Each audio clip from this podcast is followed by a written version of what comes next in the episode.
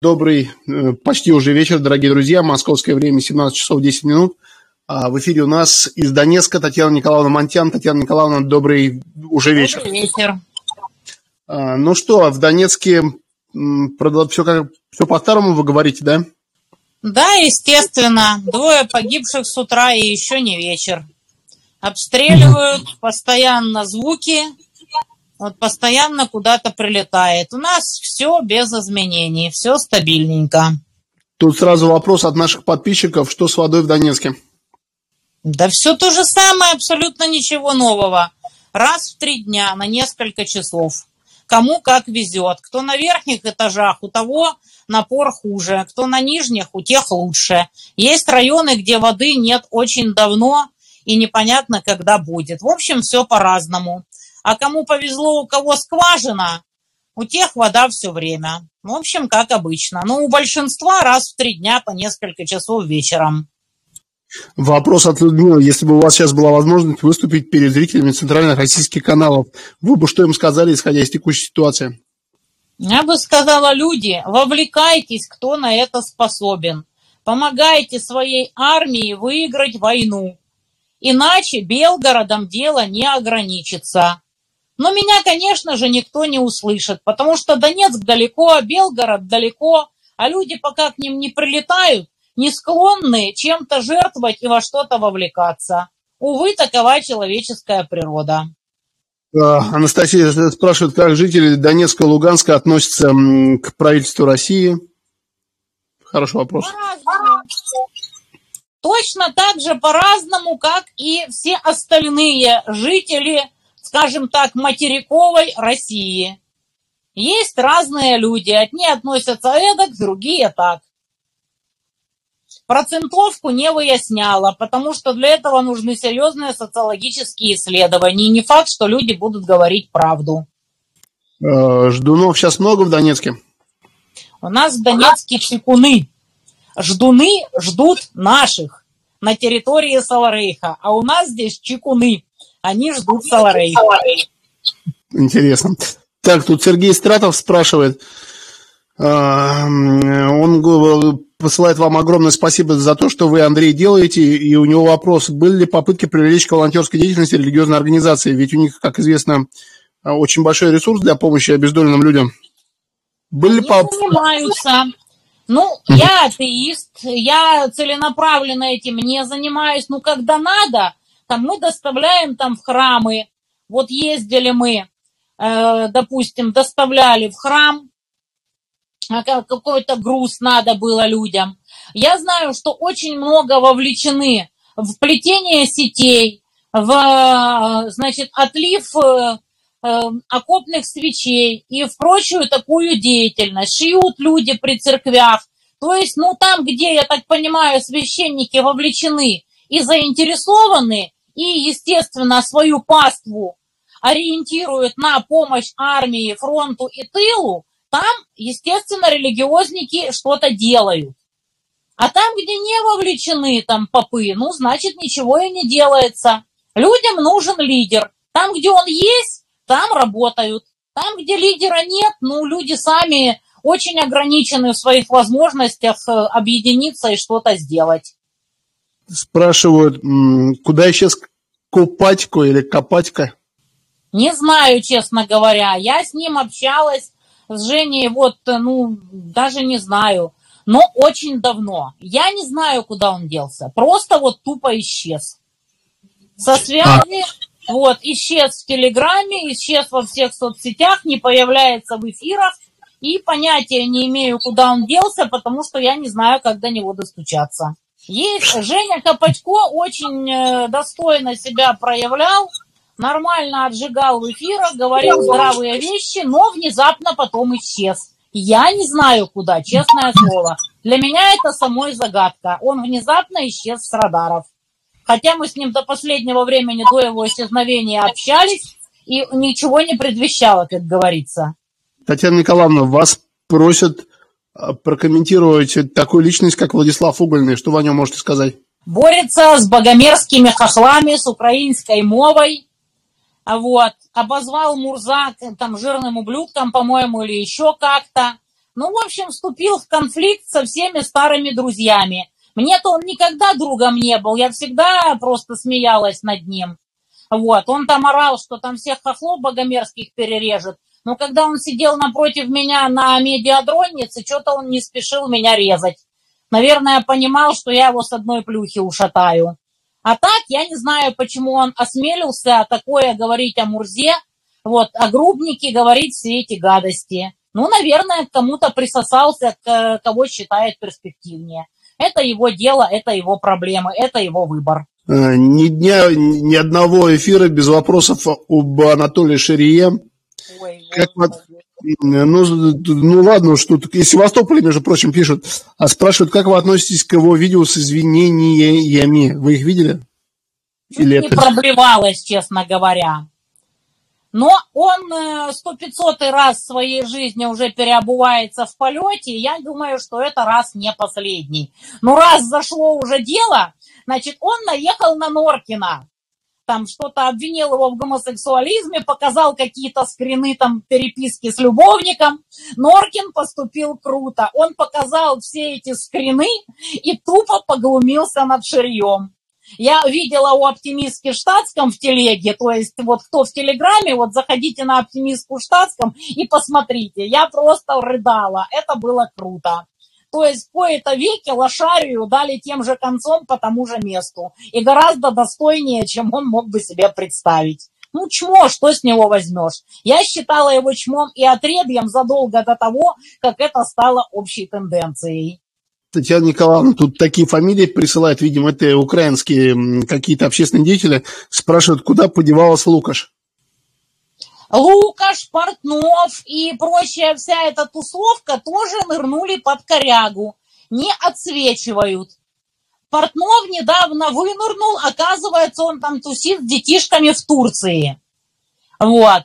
Но он тоже заявил, что он типа за евроинтеграцию против России, сидит у турков, все у него более-менее нормально и ждет времени вернуться значит, э, Левочкина, я не досмотрела сегодня видео, срисовали там где-то около Кучмы вместе с Юрой Иванющенко. В общем, э, разбежались где ни попадя, воевать не собираются. Вот, а Лукаш где, вообще не представляю. Она очень давно не отсвечивалась под коряги. Просит э, прокомментировать плач Ярославна в лице Зеленского и его истерики по поводу того, что он не поедет на саммит НАТО, если не дадут гарантии вступления Украины в НАТО. Что это такое? Этой морковкой, ну я не буду говорить э, грубее аналогию, вводят перед носом у саларейховцев, типа мы вас примем в НАТО, в Евросоюз, с незапамятных времен. И только умственно отсталые могут не понимать, что это всего лишь морковка под носом у осла. Но эти сказки прокатывают. Уже сколько времени им обещают и ничего пока не происходит. Ну вот очередной раз Зеленский закатывает истерику в надежде, что, возможно, пообещают что-то там более приближенное, там во времени, там еще раз твердо что-то пообещают, но даже обещать ему уже никто ничего не хочет. Так, и тут Светлана пишет, «Э, мы сможем, сможем ли мы, мы же родные близкие люди, помириться после войны? Естественно. Если уж в Руанде люди помирились после полутора миллионов с лишним трупов, то куда мы денемся? Не мы первые, не мы последние, у кого идет гражданская война. Не гражданская война, естественно, не первая и не последняя, даже у нас. И ничего, жили же как-то, пока снова не поссорились. Вот не может человечество длительное время жить мирно. Что делать? Но мы никуда не денемся, мы просто обречены жить вместе. Никуда мы не денемся. Конечно, помиримся. Конечно, будет определенное количество людей, там, одержимых местью с с другой стороны. Они будут чудить, они будут мстить, но массово это, конечно же, не будет. И никогда это не было массовым явлением. Люди будут жить с фигой в кармане, а через пару поколений уже и забудут, что было вообще. Это как э, через некоторое время спросить, э, на чьей стороне ты воевал там во времена какого-нибудь святополка окаянного. Если уж после Великой Отечественной с немцами в десна целуются, так о чем вообще говорить? Дмитрий, нажимайте микрофон, я вам дал эфир. Да, меня слышно? Да. Ага, наконец-то я после нескольких вопросов. Э, Татьяна Николаевна, я хотел бы узнать, э, здесь мой отец, который живет в Горловке, в панике мне позвонил и говорит, что были, ну, услышал новости по местному телевидению о том, что системы с эрой ГЛОНАСС становятся э, обязательными, в том числе в ДНР, и что будут останавливать э, машины и будут проверять э, наличие этой системы и штрафовать. А устанавливать, ну, цена за установку этой системы порядка 100 тысяч рублей.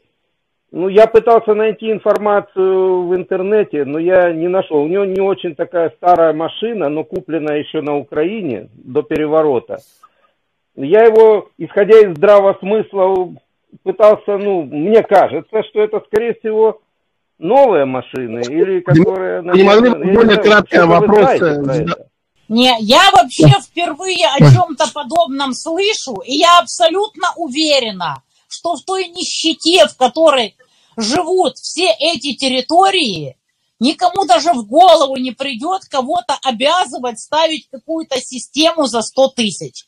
Здесь даже пристегиваться народ никто не заставляет. Или там детские кресла возить, потому что все понимают, что в случае обстрела, если ты пристегнут и ребенок пристегнут, то огромен риск, что ты погибнешь. Поэтому здесь немножко другая ситуация. Не верю я в это. Это или какой-то вброс, или ваш отец что-то перепутал. Не может такого быть. Это не могут быть э, вбросы цепсошные, вот то, что сейчас да здесь... Э, угодно могут быть. Но я не верю, что такое даже гипотетически возможно. Вы бы видели, на каком транспорте здесь ездит народ.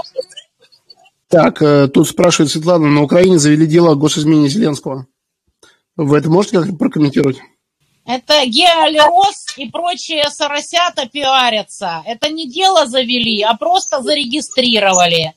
Толку-то, ну, зарегистрировали, и что дальше? Можно говорить, что что-то где-то там завели, если кому-то вручается подозрение и избирается мера пресечения. А то, что где-то там зарегистрировали какое-то там дело, чтобы попиарились соросята, ну пусть повесят себе эту регистрацию на стенке в туалете. Это все чистый пиар, не более. Есть ли информация, что по увеличению количества операций вот э, связано с пересадкой органов после начала конфликта на Украине? Это Грубник отвечал неоднократно как хирург, кандидат медицинских наук.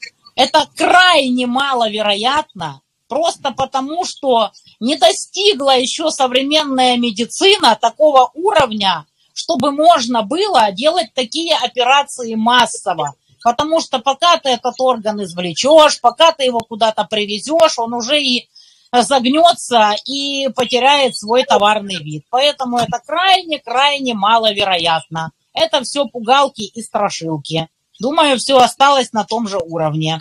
А байки про то, что кто-то у кого-то органы извлекает, ну это антинаучная хрень. Макзон, я включил вам микрофон, говорите. Здравствуйте. Здравствуйте. Э, значит, э, я звоню из Украины. Тут такая ситуация. В общем, все, кто за Россию, Говорят об этом шепотом, в принципе, не особо, не особо выделяется. Вот понятие изменник Родины. Статью придумывают, я не знаю, существует такая статья. Вы как юрист, как вы можете это рассудить? Что значит изменник Родины? Присягу я не давал, я, допустим, не военный, там, либо Ванька Ветров, который идет по улице, вот ему там могут припаять изменник Родины. Как это коррелируется с ситуацией в России, в ДНР, изменник Родины? Кто прав, кто виноват? Можете как-то растолковать это понятие? Спасибо. Ну вот э, у меня одна из статей это вот, да, измена. Вот, хотя я простой адвокат, совершенно далека от этого всего. Вот. По простым людям, да, им такое пытаются шить.